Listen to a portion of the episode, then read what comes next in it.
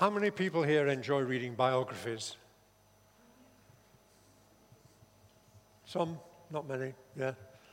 I've just read um, a John Wimber biography, remarkable man of God. And before any of you say you'd like to borrow it, Harry has already bagged it. He's not here today, but I've got it ready for him when he wants it.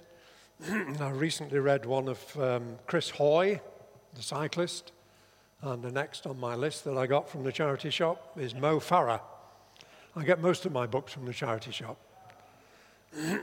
Although not the John Wimber. I paid for that one. Well, I paid for the other ones in the shop. You know what I mean. And he said I was a man of integrity. As I read the Gospels, Um, we don't get much biography about the twelve that Jesus called to follow him. Guys like Nathaniel, you only hear about him the odd time. He stood under a tree and Jesus noticed him. Big deal. And Thomas gets the label doubting, which is very unfair because he was quite a brave man. He was the one who said, if he's going to Jerusalem to die, we're going with him. Uh, he did question the resurrection, that's true, but he he put that right. Anyway, the one outstanding character, I believe you'll agree with me, uh, of those twelve that we know more about than anybody else is Simon Peter. And I feel God has stuff to say to us about Simon Peter, principally because he was such an ordinary man. I don't get any impression that originally he was, uh, he certainly wasn't sophisticated, uh, not overtly spiritual. And there were times when he spoke when he would have been better keeping his mouth shut. Um, in other words, he's cut from the same kind of cloth as millions of men and women across the world, ordinary folk like you and like me. A down-to-earth, straightforward sort of bloke. I like that word, bloke. It's got an earthy quality about it, hasn't it? A reality. Uh, and to me, Peter is a bloke, a straightforward bloke. Um, some people are very keen on this guy, Adrian Plass, and I was always a bit doubtful about him, but somebody gave me a book for a birthday present some years ago, and I never actually read it or looked into it until very recently. But this is a quote from Adrian Plass. Understanding the ordinariness of biblical characters can help to develop a constructive relationship with Scripture.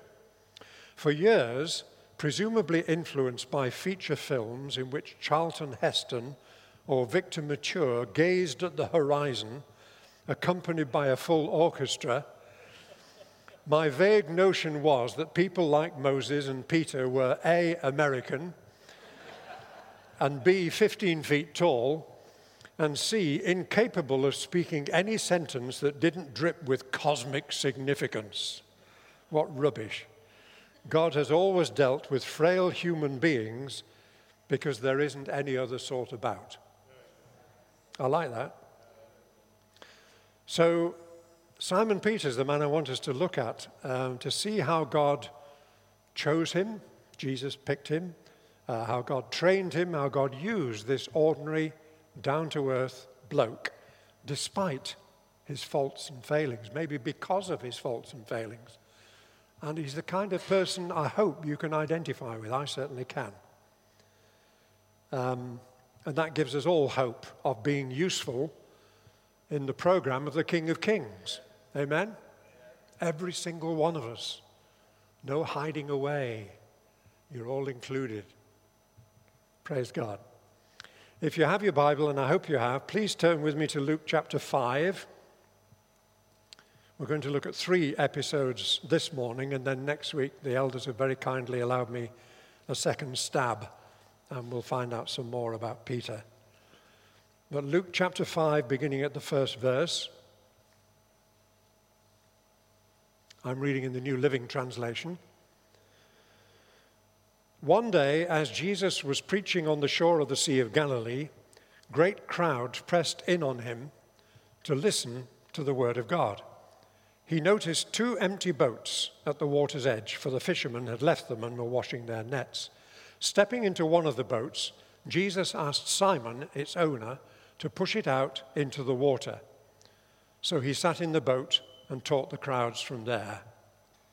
That was sensible thinking, wasn't it? Keep a distance between himself and the crowds, but also sound carries better over water, doesn't it? And uh, he knew what he was doing. When he'd finished speaking, he said to Simon, "Now, go out where it's deeper and let down your nets, and you will catch many fish." "Master," Simon replied, "we worked hard all last night and didn't catch a thing. But if you say so, we'll try again." And this time their nets were so full they began to tear. A shout for help brought their partners in the other boat, and soon both boats were filled with fish and on the verge of sinking.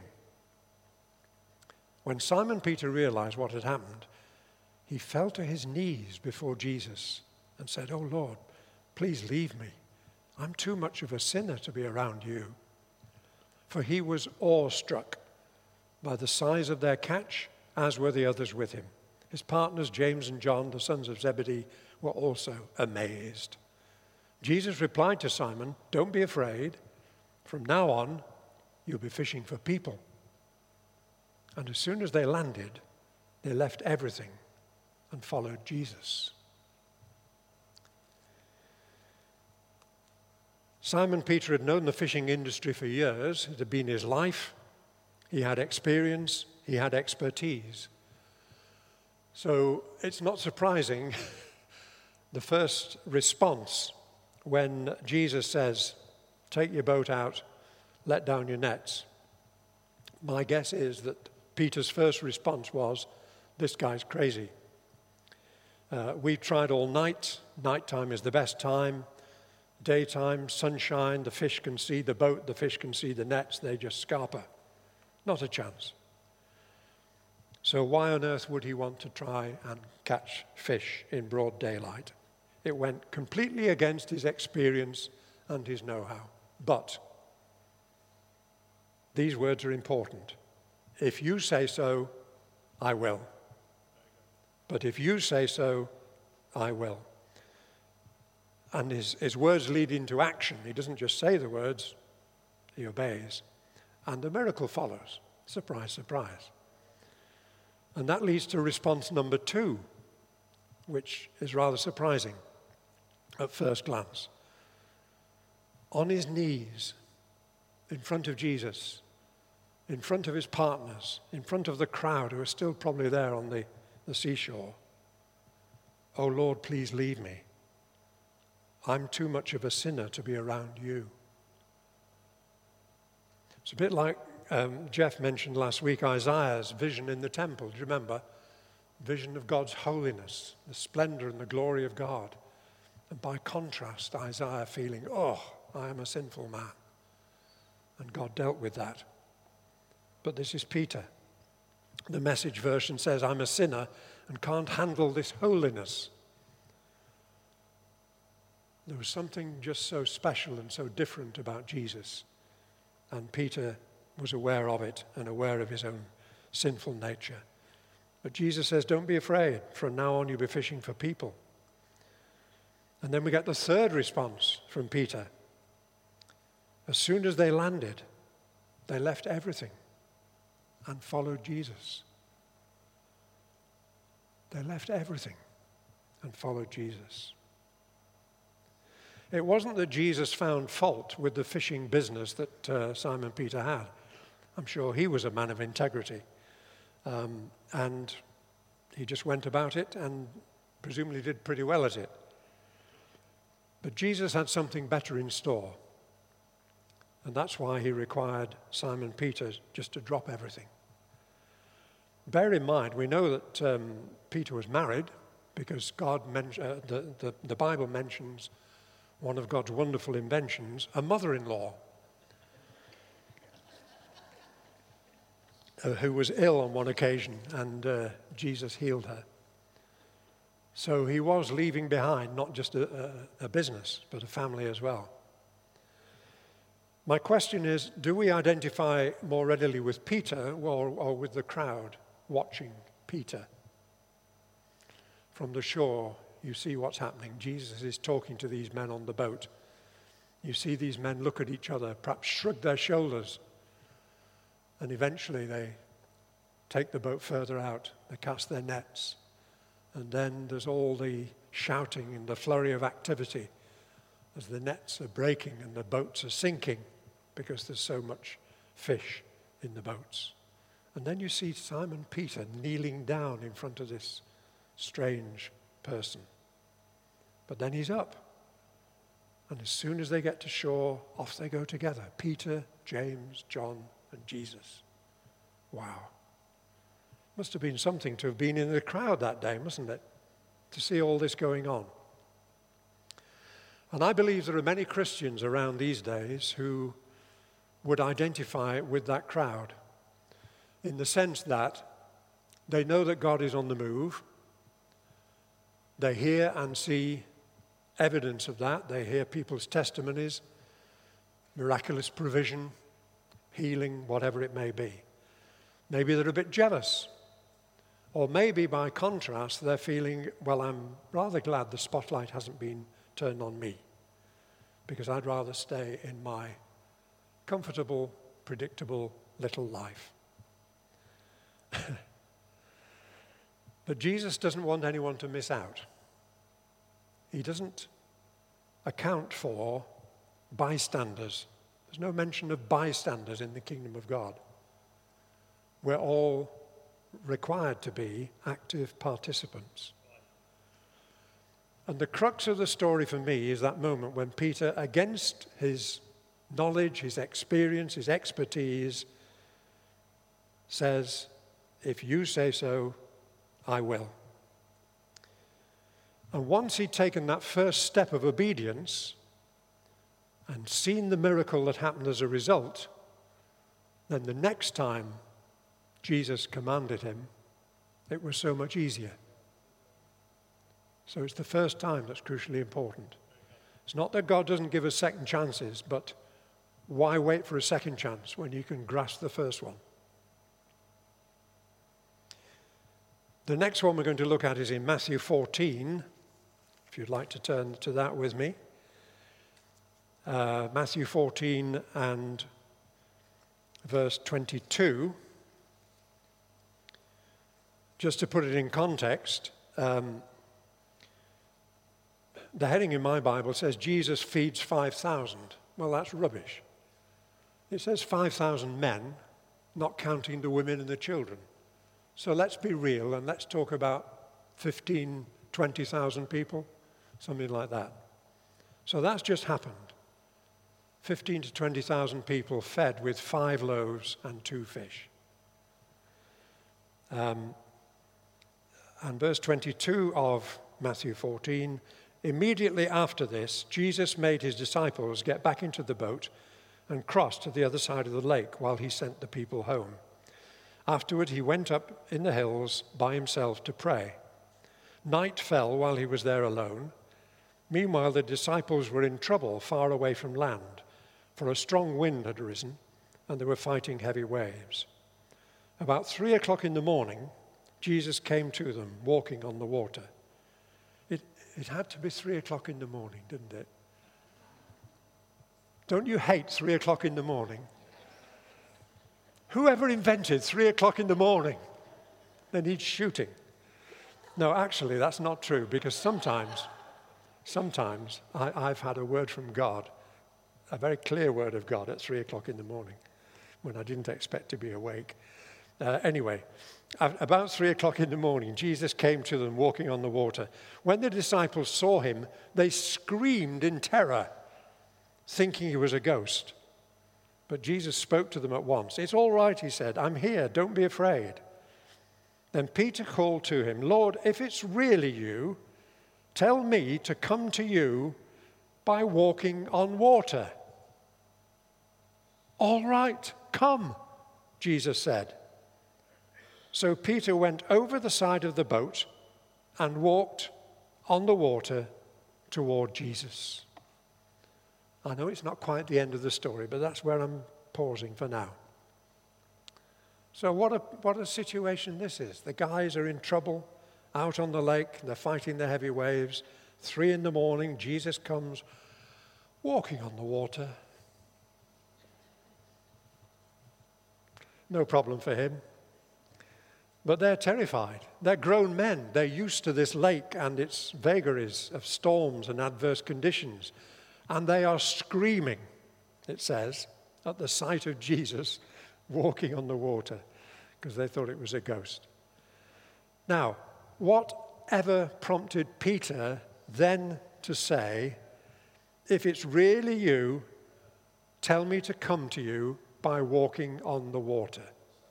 Would you have done that? Of course you wouldn't. Neither would I. It's crazy. But he did it. I don't know whether there was anything in his mind at that moment, whether his mind was switched off. Maybe he had um, a supernatural gift of faith. I genuinely believe that's possible, because I think that's probably what Jesus recognized. There's faith here. It may be only like a mustard seed, but I'm going to use it and build on it. And so Jesus says, yes, come on, do it. And I just want to pause there and, and say, there are times when our minds can get in the way of what God wants to do. Uh, some of you have heard me say that in, in the past. When I first heard speaking in tongues, my mind went into overdrive. You know, is that a, an Oriental language? Is it an African dialect? I hadn't a clue. I was trying to work it all out. My mind was getting in the way. And consequently, I wasn't released in tongues until sometime later. So the mind can be a stumbling block. Um, I've learned now to, to some extent, to listen to the Spirit. But again, sometimes I receive a prompting from the Holy Spirit and immediately my mind comes in and starts asking questions and trying to rationalize and thinking of pitfalls and problems and potential hazards. And, and the, the impact of what the Spirit is trying to say can be dissipated by my mind getting in the way. Um, John Wimber, I mentioned, I'd read his biography. He once said that God often offends the mind to get to the heart. And I think that's true. To balance that, let me also say that the mind can have a positive part to play in facilitating what the Spirit brings to us. If we hear a word from God, we sense a nudge from the Holy Spirit, and we say yes to it, the mind can then come in and help to facilitate what the Spirit is saying, what we've received and accepted from God.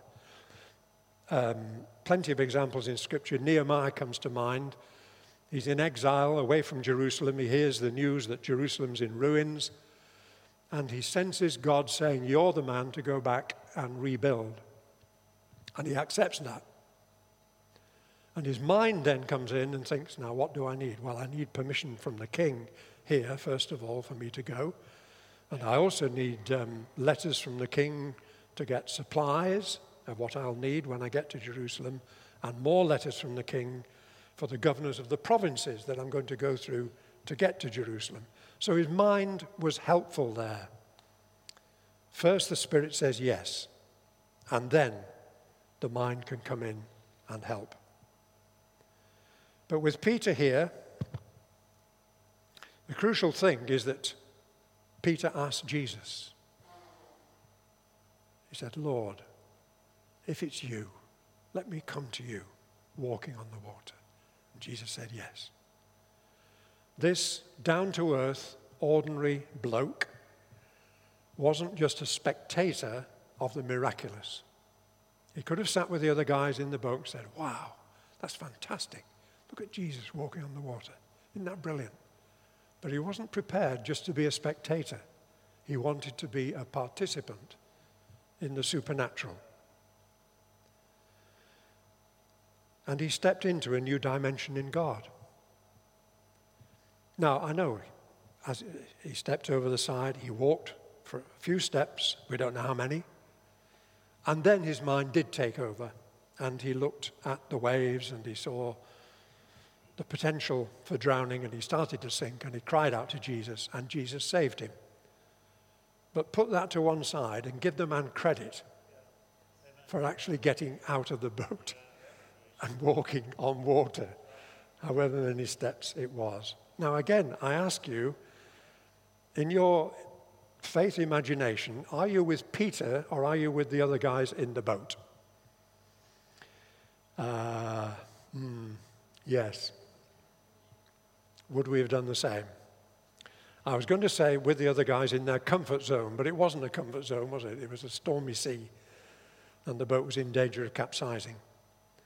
But the relevant question for us is this: if Jesus asks me to go beyond everything I have thus far experienced and from, with which I am familiar, am I prepared to do it? That's the only way that we will grow.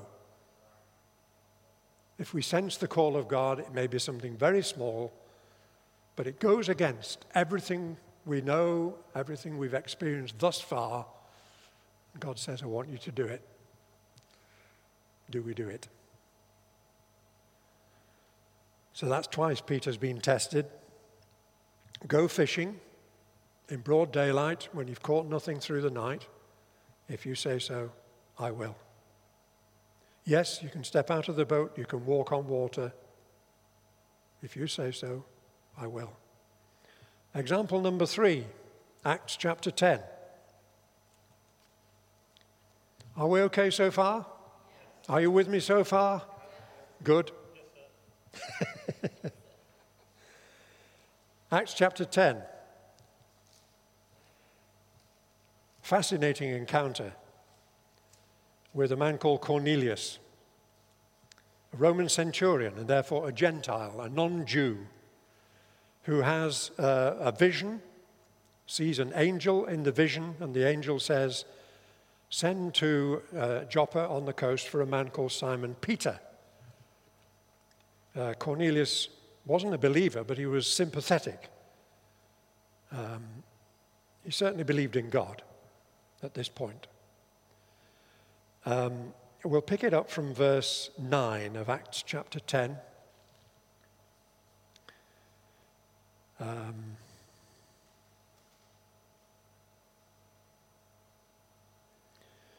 Cornelius has uh, responded to this vision, and he sent three of his men to Joppa to find Peter. Uh, the next day, as Cornelius' messengers were nearing the city, Peter went up to the flat roof to pray. It was about noon, and he was hungry. But while lunch was being prepared, he fell into a trance. He saw the sky open, and something like a large sheet was let down by its four corners. In the sheet were all sorts of animals, reptiles, and birds. Then a voice said to him, get up, Peter, kill and eat them. Never, Lord, Peter declared. Those are two words that should never come together, by the way. Never and Lord. If he's your Lord, you can't say never. Anyway, he did. I have never in all my life eaten anything forbidden by our Jewish laws. The voice spoke again. If God says something is acceptable, don't say it isn't. The same vision was repeated three times. So evidently Peter was a bit more reluctant this time to do what God was saying to him. But eventually the sheet was pulled up again to heaven. Uh, verse seventeen, Peter was very perplexed. What could the vision mean? Just then the men sent by Cornelius found the house and stood outside at the gate. They asked if this was the place where Simon Peter was staying. Meanwhile, as Peter was puzzling over the vision, the Holy Spirit said to him, three men have come looking for you. Go down and go with them without hesitation. All is well, for I have sent them. And Peter responds. He obeys that call. He goes with the men uh, to Caesarea, where Cornelius is. Cornelius welcomes him into the house. He actually bows down in front of him. And Peter says, oh, don't do that. Stand up. I'm, I'm only a human being. Um, verse twenty-eight, Peter told them, you know it's against the Jewish laws for me to come into a Gentile home like this, but God has shown me that I should never think of anyone as impure. So I came as soon as I was sent for. Now tell me why you sent for me." And Cornelius tells him about the vision he's had and um, invites Peter, in essence, to preach the gospel to the assembled company. Um, verse thirty-four, "Then Peter replied, I see very clearly that God doesn't show partiality." And then he goes into describing the life and the ministry of Jesus, the crucifixion, the resurrection, and um, verse forty-three, "He is the one all the prophets testified about, saying that everyone who believes in him will have their sins forgiven through his name." Even as Peter was saying these things, the Holy Spirit fell upon all who had heard the message. The Jewish believers who came with Peter were amazed that the gift of the Holy Spirit had been poured out upon the Gentiles too. Um, it's a long story, and we've just given edited highlights, if you if you like. So two men, each having a vision, Cornelius, the, the Gentile, and Peter, separate vision, which tells him to go against the long-held tradition of Jewish law, take his pick to eat what were regarded as unclean animals. And the message is that the old Jewish laws are now irrelevant. They're out of date, they're obsolete. God's kingdom is for everybody, Jews and non-Jews alike. Now, Peter's first response, we commented on it, is, "Never, Lord. I've never in all my life eaten anything forbidden by our Jewish laws." So again, all his understanding, all his knowledge from boyhood onwards was to follow the ancient laws and the tradition. But he does come to the point eventually of saying, in effect, "But if you say so, I will." So he goes to the house of the Gentile, which the Jewish law would forbid. He preaches Jesus, and even while he's speaking, the Spirit comes on these non-Jewish people. So it's a watershed moment again that Peter's directly involved in. We've seen him respond to the initial call to follow Jesus, to become a fisher of men, to leave everything behind. We've seen him respond to the call of Jesus to step into the supernatural, by stepping out of the boat on the lake. And now we see him respond to the call to take the gospel beyond the familiar enclaves of the Jewish people so that all nations everywhere can experience God's kingdom rule. So Peter was the man for the moment again. Uh, it's another stage in his development, in his growth. Um, this ordinary, down-to-earth bloke. Jesus needs gospel gossipers, to quote my friend Jeffrey from last week. That's why he called Peter to go and catch people. Jesus needs those who are willing to move in the supernatural. That's why he invited Peter to walk on the water. And Jesus needs people who will set aside their traditions, their prejudices, whatever you want to call them, if necessary, and to embark into new territory. The process of honing and refining Peter's character did not happen overnight, and it certainly wasn't all plain sailing. Our down-to-earth ordinary bloke sometimes got things badly wrong. And we'll think more about that next week. But for now, I just want to focus on those words which were so crucial in Peter's life. "If you say so, I will." Because that needs to be a motto for us, folks. Some years ago, a strong, clear, prophetic word came to the elders of this church that they were to be like parent eagles who don't just feed and care for the fledglings in the nest, but they must also push the growing eaglets out of the nest so that the baby eagles can spread their wings and learn to fly, learn to soar on the thermals, learn to hunt and seek prey, which is what they were created to do. That was in the intention of making eagles. If the baby eagles stay in the nest, all that happens is that they get fat. Now, our elders have been faithful to that word. They have encouraged us, they have urged us, they have cajoled us, every one of us, to get out of the nest, to go beyond our perceived limitations, our past experience, so that we can make an impact for the kingdom. We can share our testimony, maybe with a work colleague, maybe with a neighbor. We can move in spiritual gifts. We can attempt things which we may never have done before and which go against our understanding, our experience, and our traditions. God wants to shake us out of any danger of complacency or any self-imposed limitation. This is me, God. I'm grateful for what I've had. I'm grateful for what I've got, but thus far and no further. Are we saying, in effect, never, Lord? I never have done all this, and I never will? Or are we going to be willing to say, if you say so, I will? Do we want to be bystanders, spectators, or do we want to be fully committed participants? Let me finish by giving you a possible scenario this coming week, which might involve you. You might be in your Connect group, and people are sharing what God is saying, what God is doing, how things are in your life. And you sense the Spirit saying, come on, speak up, be honest. And you say, well, I'll be honest with you folks, I've had a really tough week. Things haven't gone my way at all. But on Tuesday morning, God gave me a word. It's somewhere in Isaiah. It talks about going through the waters and the waters not overwhelming you. It talks about going through the fire and you're not being burnt to a frazzle. And I, I just claimed that, and I've clung on to that through the week. And the tough stuff has continued, but God has proved himself to be faithful. I just want to share that with you folks. And what happens?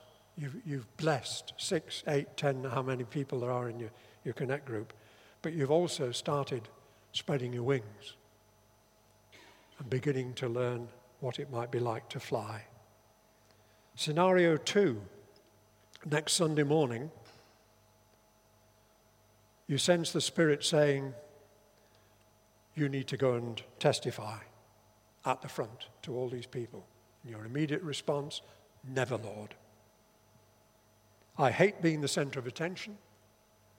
I hate standing in front of a microphone and speaking into it. And I hate the thought of making a mess of my testimony. And the Spirit says, go and do it. And you come to the front and you check it out with Jeff, and Jeff says, yes, that's just what we need.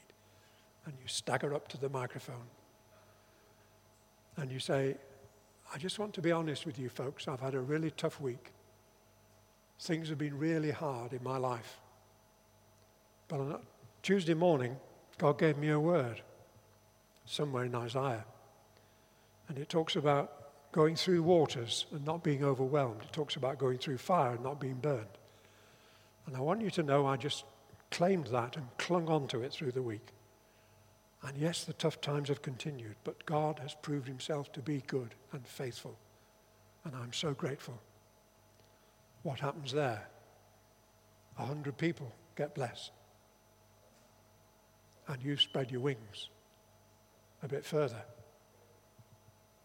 Scenario number three. You're pegging out the washing on the line. And your neighbor calls over and says, hello there, how are you?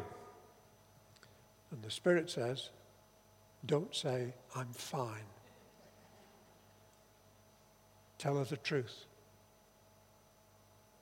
So you say, well, interesting you asked me, because actually I've been having quite a tough week. Um, various things have been going against me. But I'm a Christian, I read my Bible, and my, I read this in the Bible the other day. It talks about going through the waters uh, and not being overwhelmed. It talks about going through the fire not being burned. And I, I really claimed that and, and believed that God could help me through the tough times. And you know, God really has been so good to me through the week.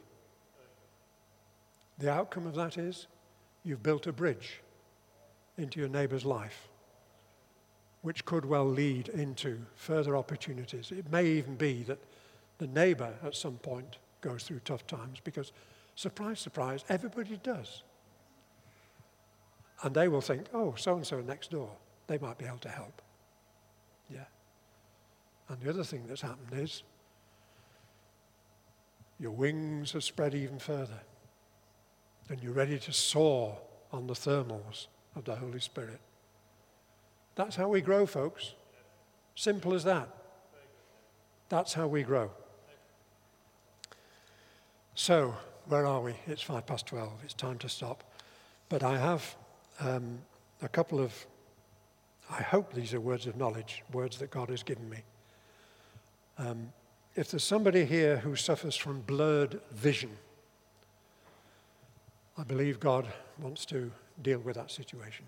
Is there anybody suffers from blurred vision? I'm not talking about when you've had too much whiskey. Yes. I'd like to pray for you. And the other one, it, it, does anybody have a, an irritating skin rash?